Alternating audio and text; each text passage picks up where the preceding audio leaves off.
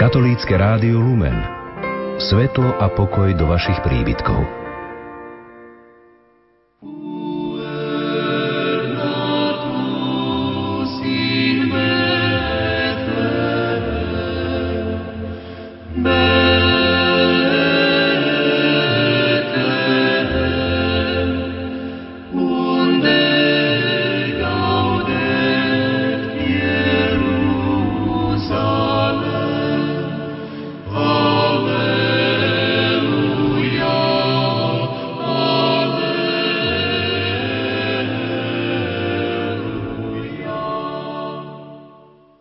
Dobrý deň, vážení poslucháči.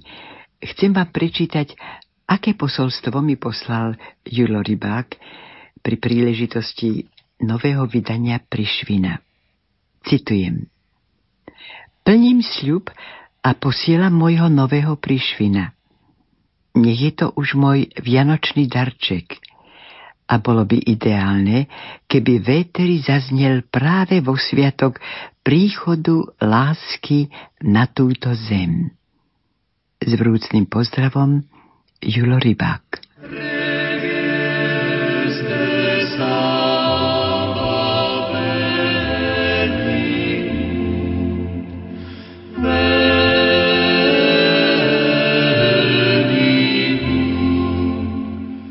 Michail Michailovič Prišvin, Valéria Dmitrievna Prišvinová, My dvaja, denník lásky.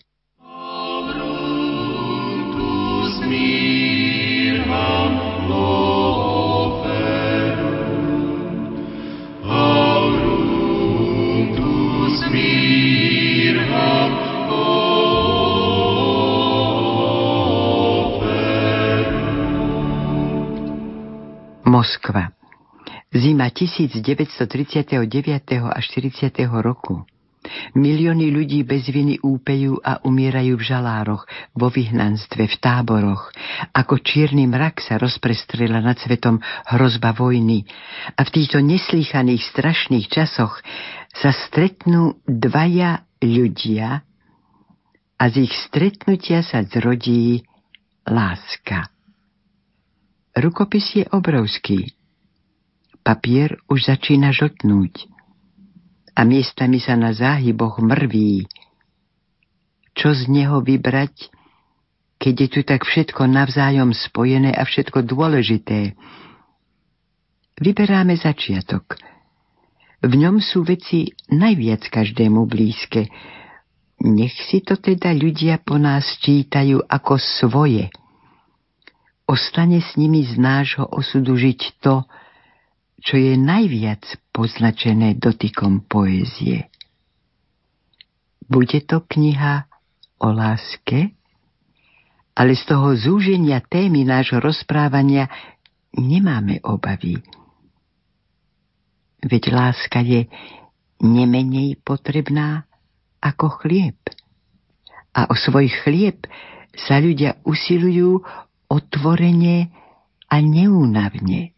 Naše vyprávanie má dvoch hlavných hrdinov. Spisovateľ Michail Prišvin, ktorý stojí už na prahu staroby. Poľovník, cestovateľ, ešte plný síl a tvorivých plánov. Už 3 roky žije sám v moskovskom byte, ktorý sa mu po dlhých trampotách konečne podarilo zohnať.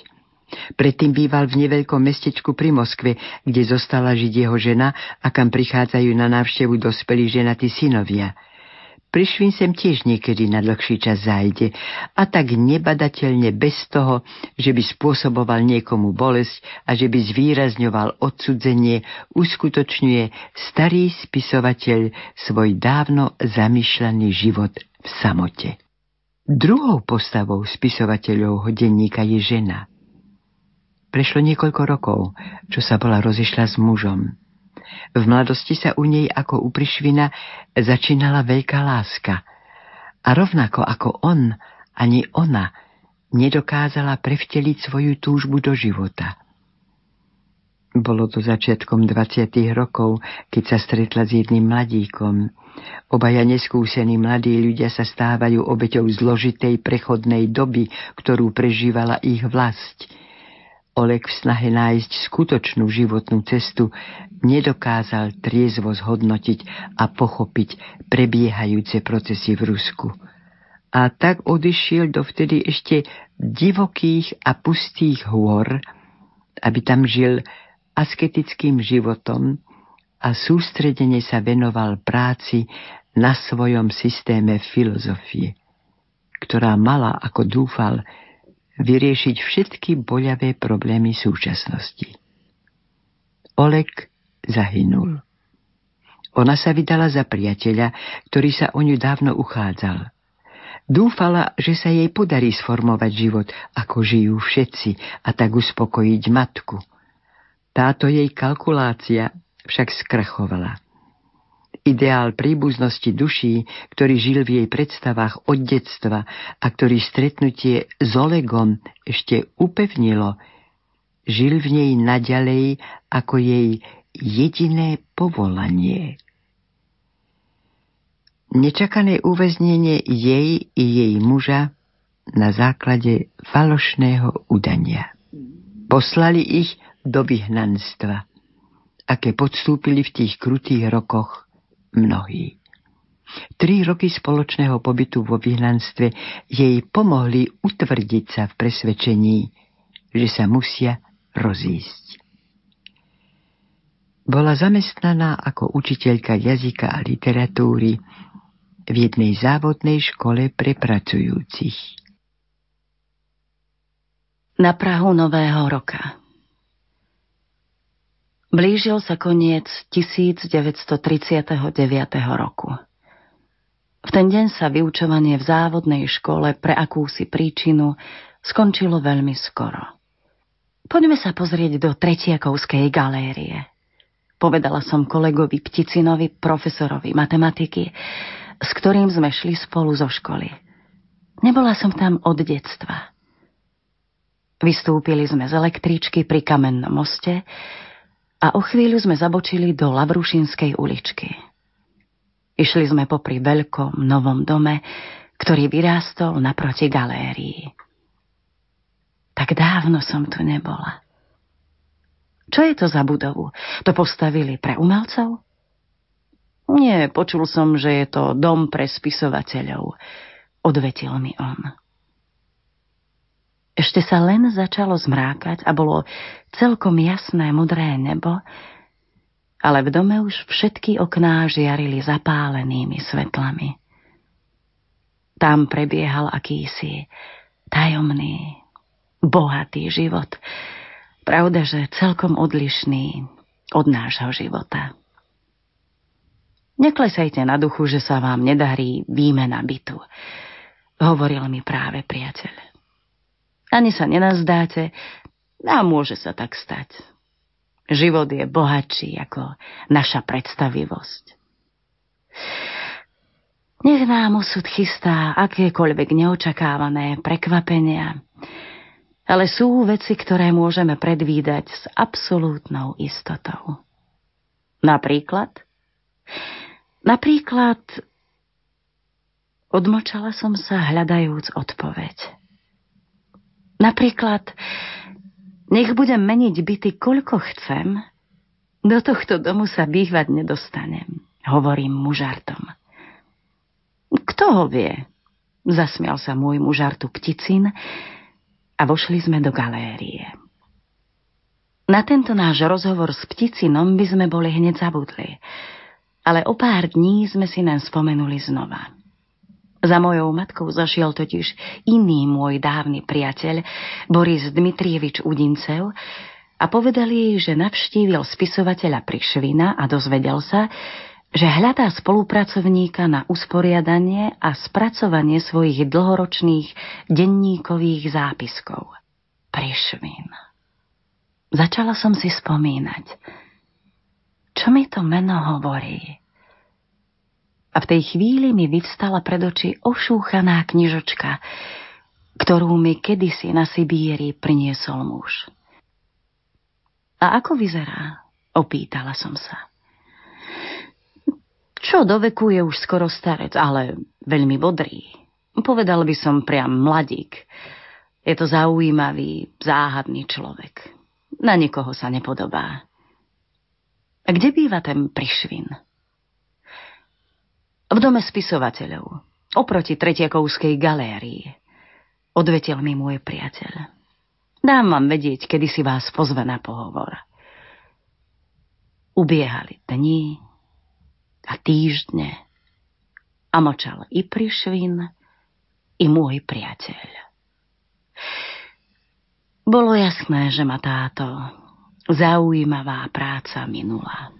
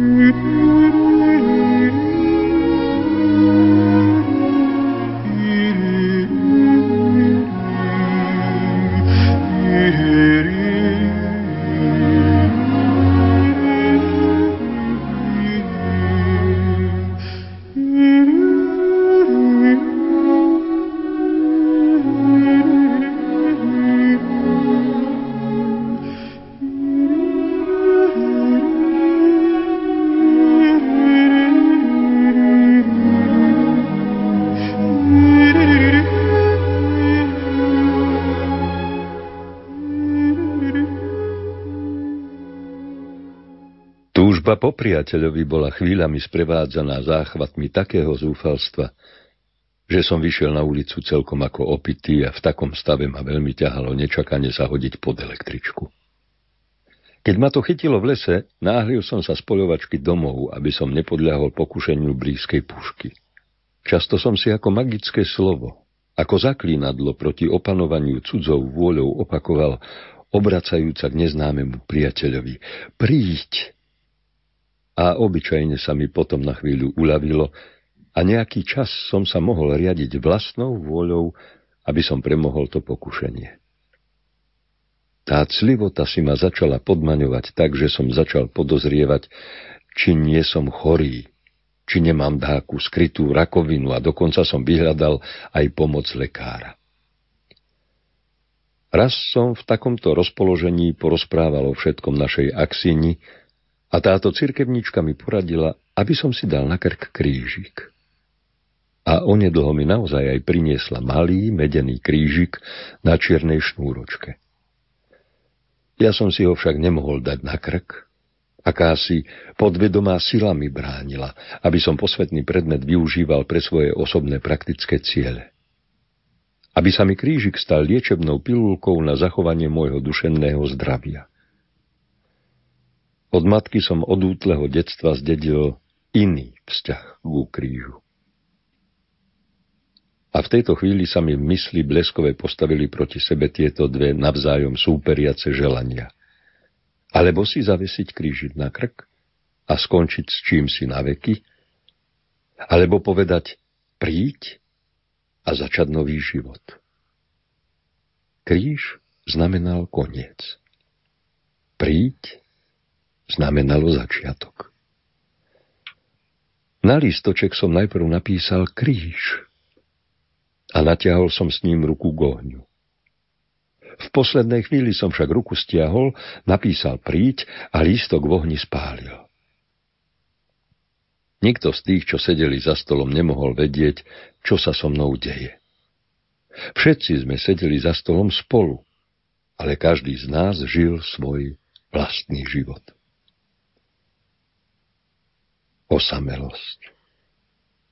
Slovo, ktoré je ako motto k celému denníku zvýraznené týmto krátkym zápisom. Keď sa vraciam domov, vždy otvorím kredenc a niečo dám mojej lade. Preto nech by som bol neviem ako dlho od nej odlúčený, nech by som bol akokoľvek natešený, že som znova s ňou, lada len čo ma zbadá, postaví sa a hľadí na kredenc.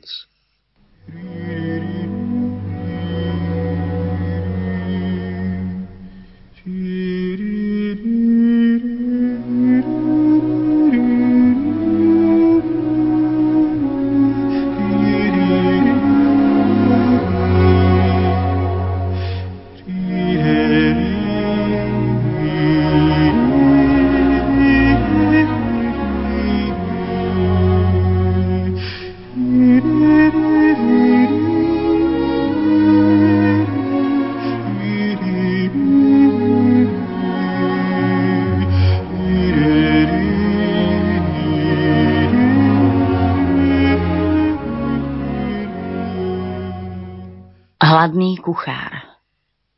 16. január. Ráno je -49 s vetrom. Usporiadal som priezvedy s novou spolupracovníčkou. Volá sa Valéria Dmitrievna. Tvár sme videli, pozrieme sa na robotu.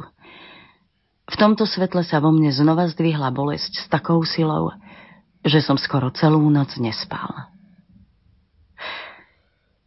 To je celý Prišvinov záznam nášho prvého stretnutia. Výraz mojej tváre, dokonca aj ženy z Rašelinísk, tie ho majú, si vôbec nevšimol. Samotné pozvanie bolo len istým manévrom jeho románového príbehu so sirénou. Ba čo viac, chladným monkajškovým pohľadom uvidel na mne iba nedostatky. Ľahkou rukou si, použijúc razumníkov výraz, o mne napísal popovka. Neskoršie, už zaľúbený a preto rozhorčený na seba, vyškrabal v rukopise denníka toto strašné slovo a ja ho teraz reprodukujem iba po pamäti. Môj záznam o našom prvom stretnutí a o udalostiach, ktoré mu predchádzali, je takýto. Môj dávny priateľ Boris Dmitrievič Udincev, vediac, ako ťažko sa pretlkám životom, chcel mi vybaviť prácu u Prišvina nad jeho denníkmi. Mala som v predstave Prišvinovú knihu Ženšeň. Jedinú knihu, čo mi za posledné roky priniesla potešenie. Hoci je pravda, že som v tie časy novú literatúru skoro vôbec nečítala. Môcť spoznať jej autora, spolu s ním pracovať, možno aj nájsť rovnocenné priateľstvo, bez súcitu, bez kompromisov. A ako je pritom dobre, že ide o starého človeka, čo má svoju rodinu. Nehrozilo by mi, že sa s mojou vyhľadovanou dušou a ženskou poddajnosťou do dačoho zamotám. Nakoniec ma po dlhom mlčaní Udincev súrne zavolal, že sa mám dostaviť na pracovné stretnutie k Prišvinovi. 16. január 1940 bol najchladnejším dňom najchladnejšej moskovskej zimy. Na Kamennom moste gaľuše Borisa Dmitrieviča vo vetre celkom zamrzli. Neohýbali sa a ako sa oddeľovali od topánok, na každom kroku zlovestne klopali ako kus ľadu o zem. Mne začali nohy trpnúť, ale gaľuše predo mnou ďalej pravidelne klopali a nenašla som odvahu malomyselne opustiť môjho spoločníka. Len nedávno som obdivovala ten nový dom, ktorý vyrástol oproti Tretiakovskej galérii. Netušiac, že je to dom spisovateľov a že sa čoskoro sem dostanem. Autor Ženšeňa zaklonil svoju sivú, kučeravú hlavu. Územ čistý, vzácne mladiství na svoje roky, vyžeroval sebadôveru a pohrdanie. Vedľa neho sedel razumník Vasilievič, utrápený človek, ktorý si však nehľadiac na svoje životné katastrofy zachoval neobyčajné sebavedomie. Mať pri ňom svoj názor, ako som sa neskoršie presvedčila, sa odvážil iba Michail Michailovič. Časom sa ukázalo, že je v podstate dobrák, ktorý trpí dvoma základnými vlastnosťami – alebo slabosťami, že všetko vie a je krajne principiálny. Sedela som pod bielým benátskym lustrom vyzdobeným čipkovými ozdobami ako nevesta a vedela som, že v tomto svetle sa skúma na mne každý vlások a každá škvrnka. Srdce mi stislo. Pochopila som, že som sa zbytočne nádejala a že som sa dostala do cudzieho sveta. Prosím čitateľov, aby nezabudli, aké sme vtedy prežívali časy v našej stalinskej vlasti. S týmto budete mať dočinenia v svojej práci, povedal Prišvin, keď vytiahol veľkú zásuvku sekretára, nabitú so šitami. To sú dokumenty môjho života a vy budete prvá, čo ich prečítate. Akože ich však môžete zveriť neznámemu človeku? Vyhrklo zo mňa. Prišvin sa na mňa zahľadel, očakávajúc, čo poviem ďalej. Mňa však už zachvátila vlna a bolo neskoro sa zastaviť. Veď taká práca vyžaduje, že ľudia sa musia najprv navzájom spriateliť, hovorím, a cítim, že som sa vrhala do studenej vody, ktorá ma už pohotí. Budeme hovoriť o práci, nie o priateľstve, neľútostne odsekol Prišvin. Potom sme pili čaj s koniakom. Pila som, že sa zohrejem, ale zimnica ma mrvila aj ďalej a bola som celkom triezva.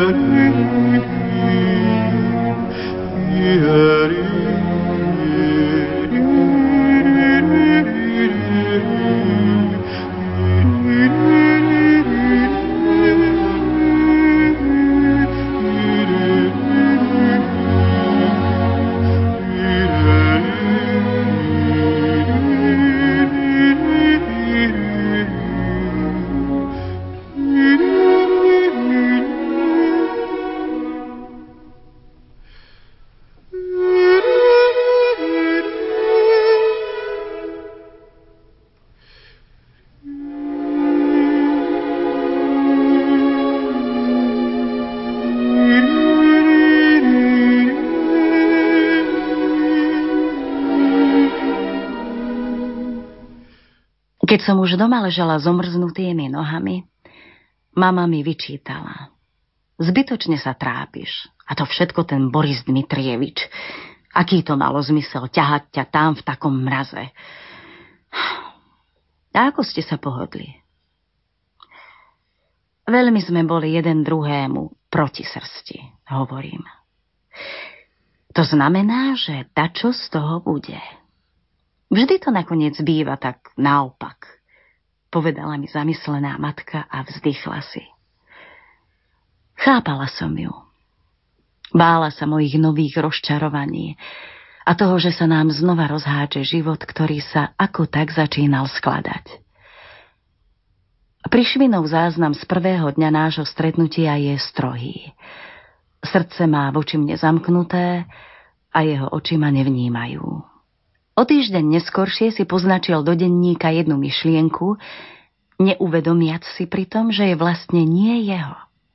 Boli to moje slová, s ktorými sa on podvedome stotožnil. Skutočná láska nemôže byť neopetovaná.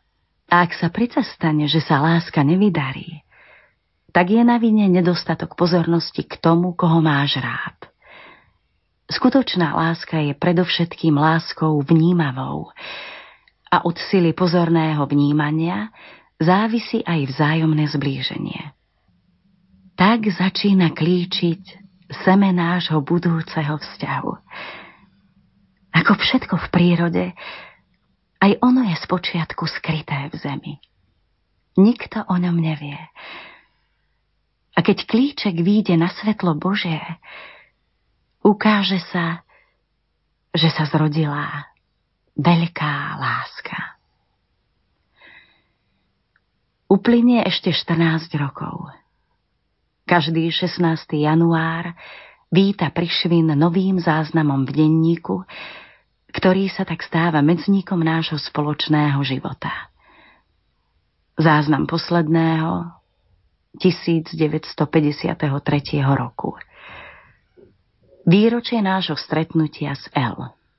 Sviatok omrznutých nôh. Za nami je 13 rokov nášho šťastia. Celý môj roztrasený život sa teraz skoncentroval a stiehol do tohto časového obdobia. Každá udalosť, každý silný dojem sa teraz stáva akoby potokom, ktorý nesie svoje vody sem.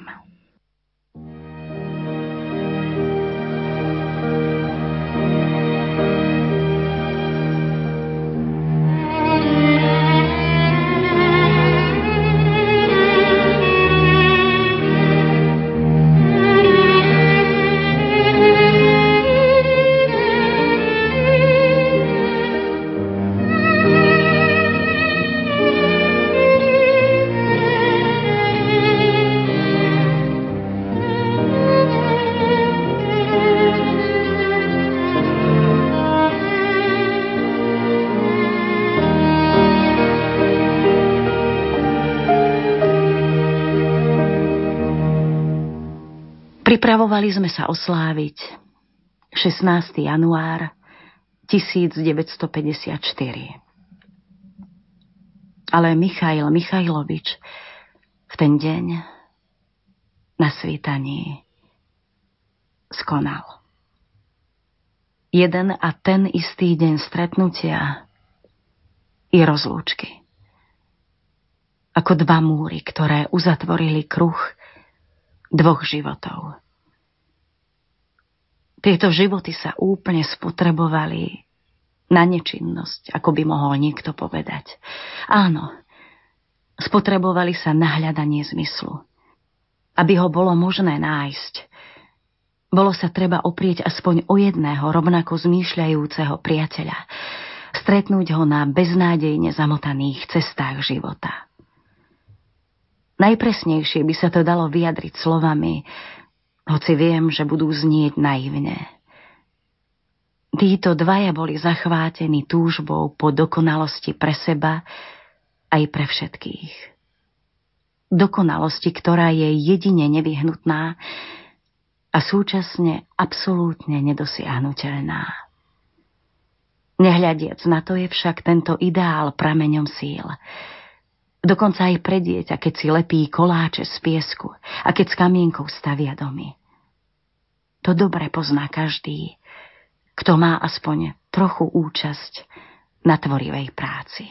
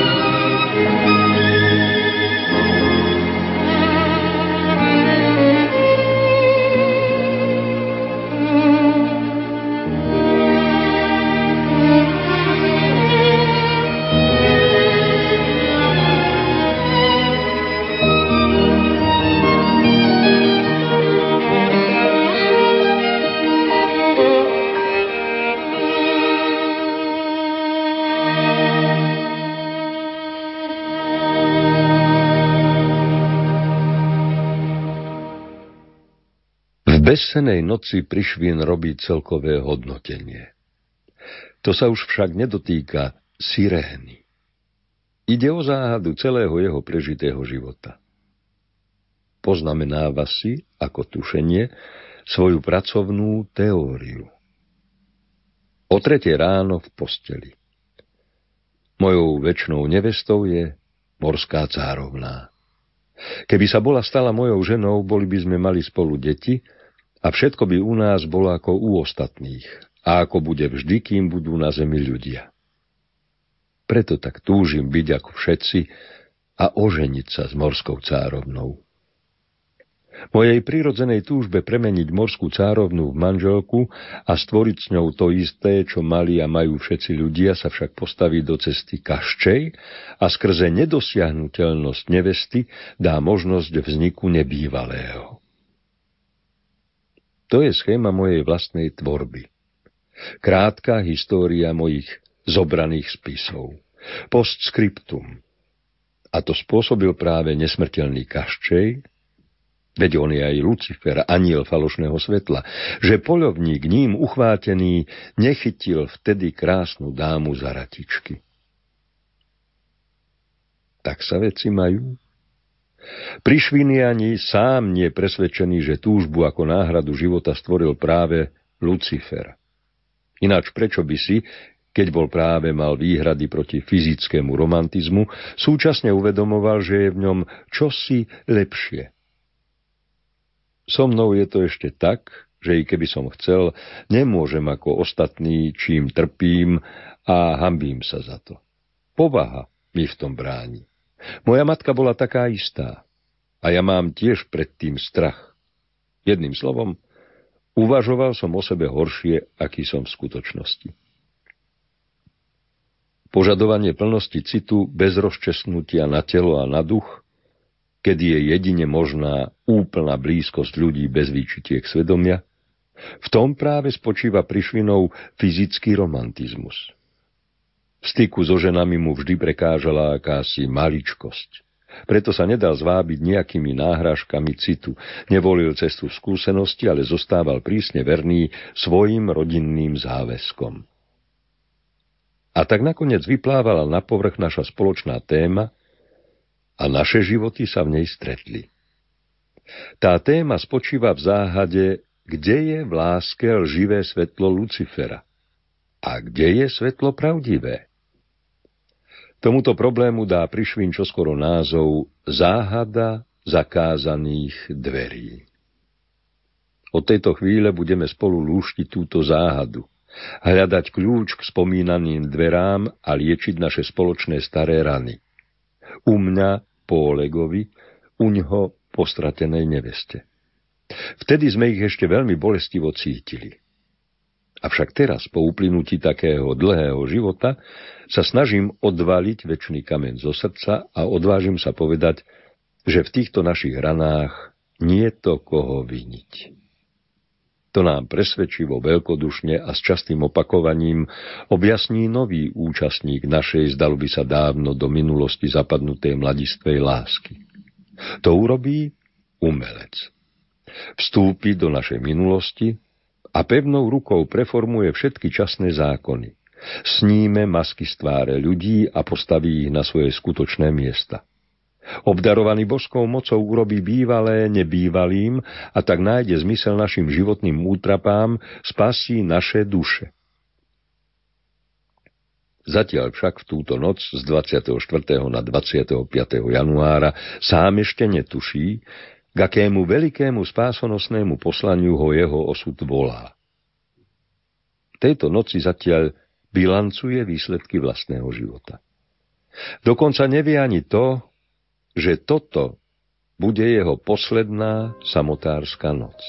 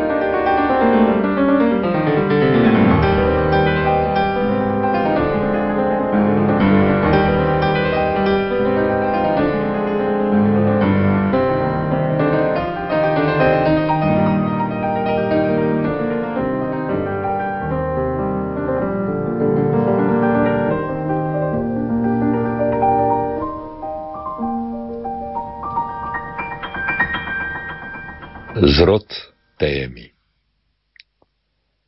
25. január. Priznal som sa jej so svojou túžbou, ktorá mi naháňa strach, a spýtal som sa jej: a čo keď sa zaľúbim? Ona mi spokojne odvetila: všetko závisí od formy vyjadrenia a od toho človeka, ku ktorému sa onen cit obracia. Ten človek musí byť rozumný. V takom prípade sa nič strašného nemôže stať. To je nádherne presná, jasná odpoveď. A ja som sa jej veľmi potešil. Potom sme si rozprávali navzájom o našej minulosti a ona mi rozpovedala príbeh svojho života, aký som ešte od žiadnej ženy nepočul. Taký tragický život, hádam, vôbec ani nepoznám. Iba ak osud Vladimíra Černova, ktorý celý život odsedel omylom za svojho brata Viktora, ministra poľnohospodárstva. Pri večeri som ju poprosil, aby sa pozrela na súkno, čo som kúpil od jednej priekupníčky a ktorým som bol nadšený. Ona vytiahla zo súkna jednu nitku a rozmotala ju. Ukázalo sa, že v jednej nitke sú dve, jedna vlnená a druhá bavlnená.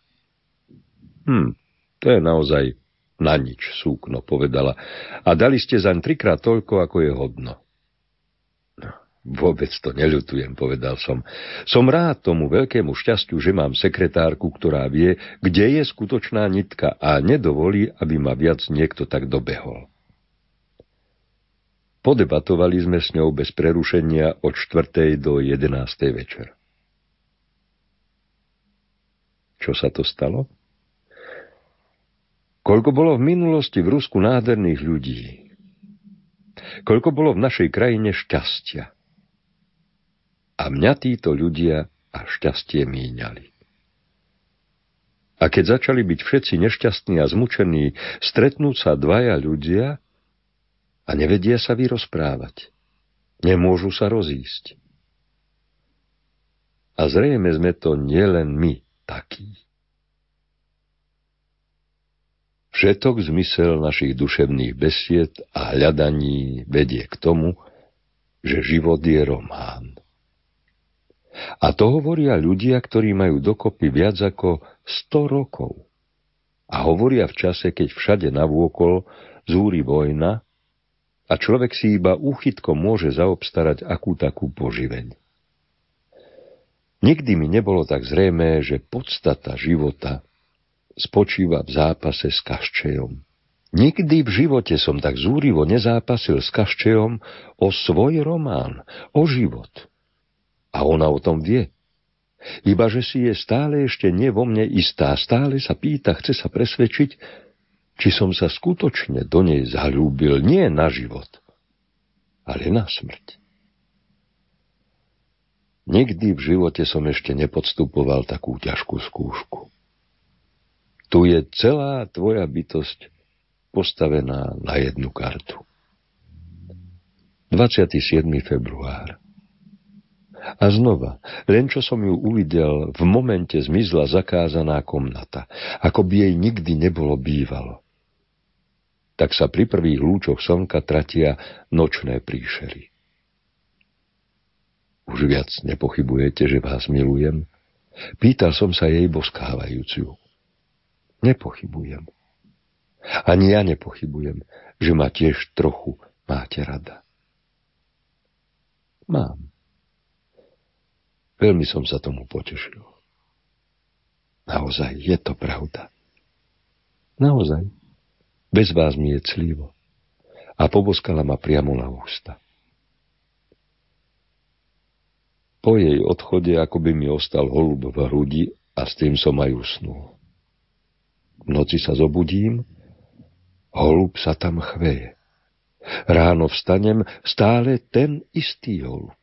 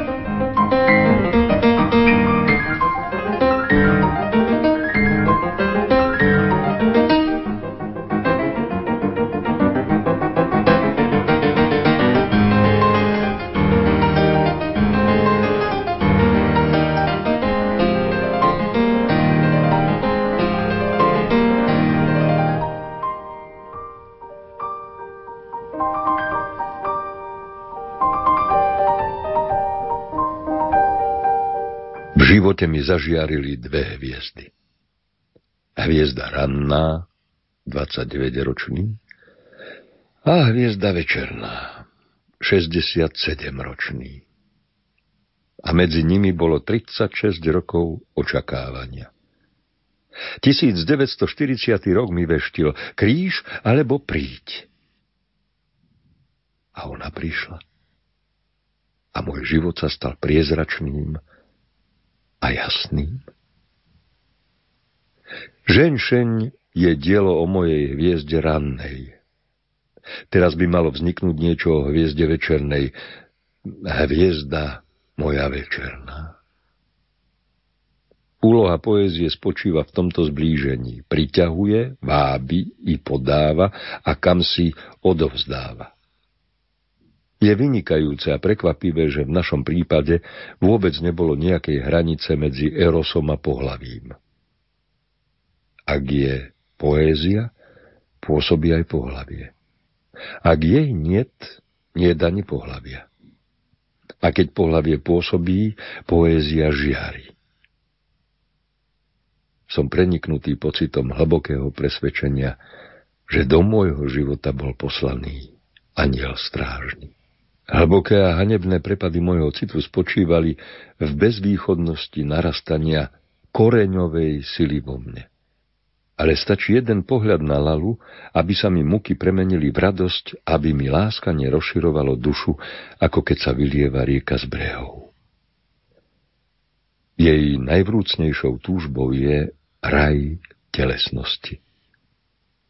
A práve preto, že bol takým túžobným, jej v živote unikal.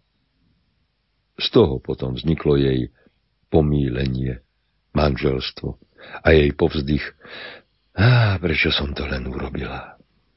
Takáto hlúposť, zvolala, ukazujúc na svoje telo, to jest, že bez lásky je to všetko hlúposť. 25. marec. 3 mesiace pred stretnutím sa s nevestou mojej poézie v Paríži narodila skutočná nevesta môjho života. Lala.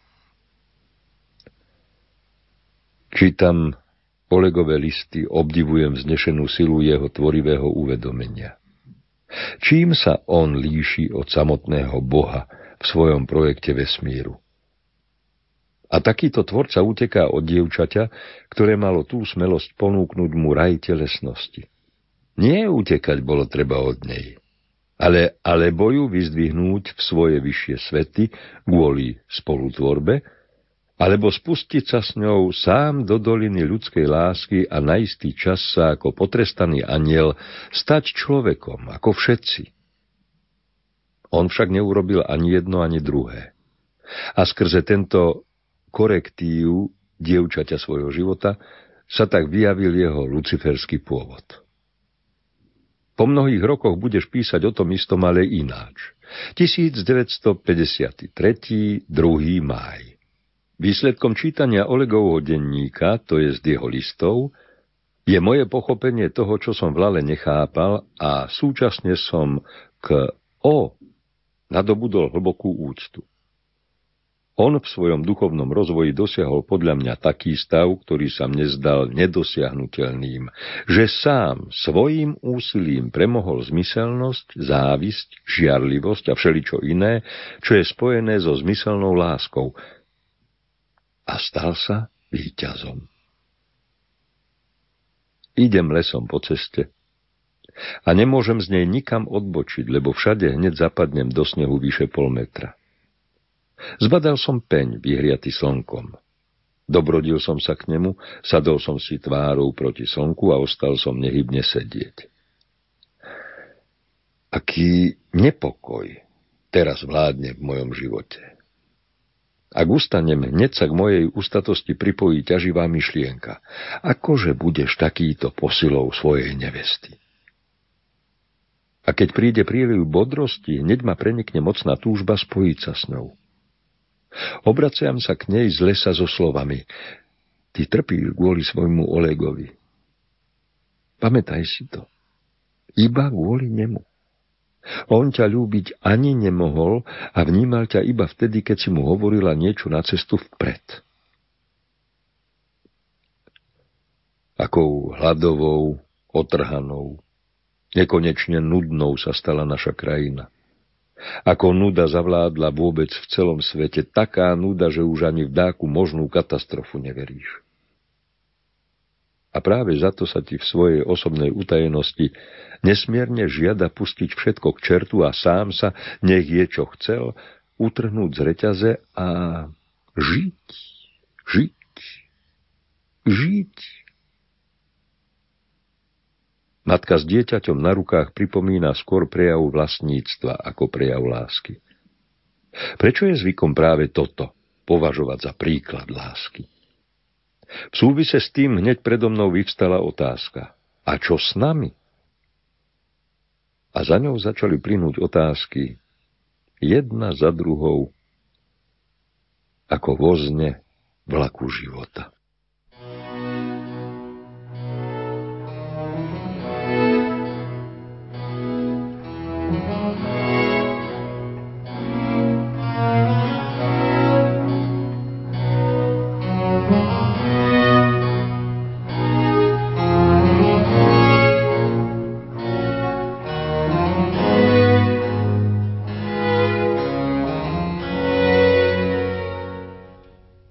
Jestvuje oheň, v ktorom zhorí všetko nehodnoverné ako na poslednom súde a nik sa pred tým ohňom nezachráni.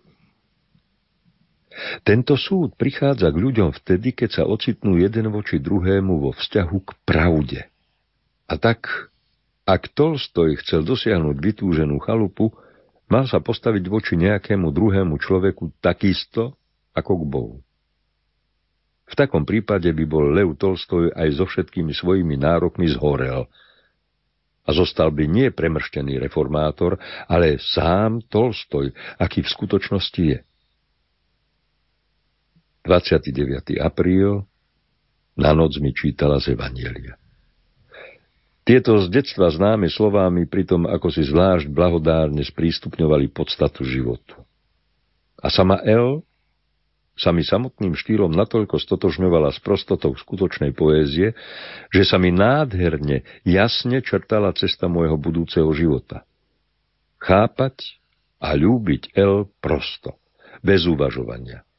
Takú, aká v skutočnosti je. Moja duša sa až po okraj naplnila takou bezúhonnou láskou, že som sa dlho nevedel odpútať od jej hrude. A ešte aj ráno, keď sme sa zobudili a vstali, stále som sa ako včera kochal v prostote a šľachetnosti, alebo jej samej a jej citu ku mne, alebo tých stránok, ktoré mi čítala.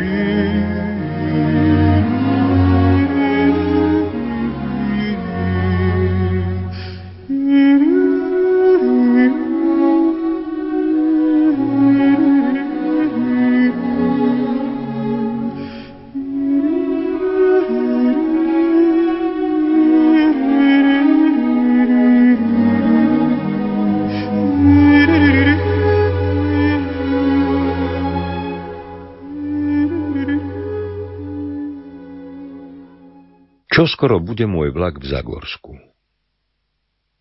Tu je jar svetla taká prenikavá, tak reže v očiach, že z nich tečú slzy. Svetlo ti celú dušu prežaruje, ba preniká aj za dušu. Možno až kam si v raj. I ďalej za rajom do takej hĺbky, kde žijú iba svätí. Svätí. Tu mi prvý raz prišlo na myseľ, že svätí majú svoj pôvod v svetle a že možno v počiatku všetkého, tam, kde si za rajom, je iba svetlo. A všetko, čo je dobré, pochádza zo svetla. A že ak sa budem toho držať, nikto mi moju lásku neodníme a moja láska sa pre všetkých stane svetlom. Náhle som pochopil. Poézia je práve tou vášňou bez vášne, o ktorej písal Oleg. Ak sa ponoríš do jej podstaty, pochopíš, prečo v celej svetovej literatúre dáva žena prednosť poručíkovi pred básnikom. Puškinov súboj. Lala je v tom ohľade výnimkou. Rovnosť ľudí je možná iba pred Bohom. Nejakej druhej rovnosti na zemi byť nemôže. S tým sa raz a navždy treba zmieriť. Nech to bude základnou ideou môjho nového života, na ktorú budem neprestajne myslieť.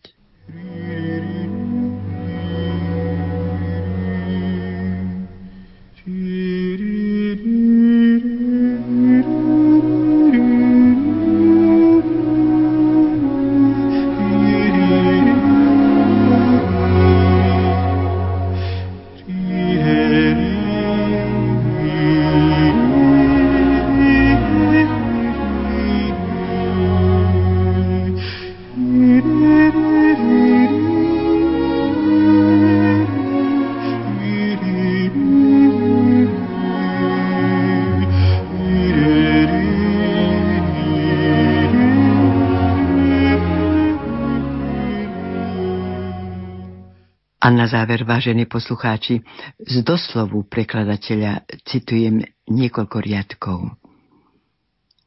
Výrazným znakom civilizácie nového veku bude, že sa nič neodohrá vo svete, čo sa neodohrá najprv v individuálnom ľudskom vedomí a v srdci. Ľudské srdce, moje, tvoje, jeho, musí prejsť ohňom lásky, vydať sa na milosť a nemilosť ničivému uragánu lásky, ak má nad svetom zahrmieť záplava milosti. Keď má človek naplniť Boží obraz, na ktorý je stvorený, musí sa jeho láska zhliadať v zrkadle Božej lásky a blížiť sa k nej. Veď ak platí, že Boh je láska, musí platiť aj, že človek je láska, alebo že človek je len natoľko človekom, nakoľko je láskou. Láska k nám prúdi z jednoty osôb Svätej Trojice. Vyžaduje, aby sme jej šli v ústrety nerozlučnou človečenskou jednotou takej sily, že sa sama stane žiaričom, malým slnkom lásky a spojením takýchto malých slnc sa zem premení v jediné slnce lásky.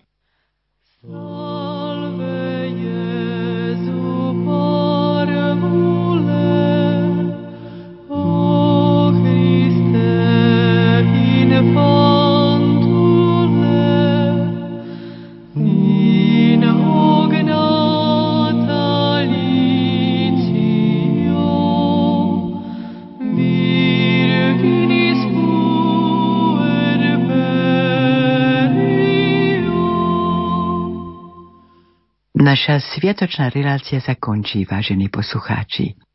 Spolupracovali Dagmar Bruckmajerová, Jozef Šimonovič, hudobná redaktorka Diana Rauchová, zvukový majster Matúš Brila a lúči sa s vami Hilda Michalíková.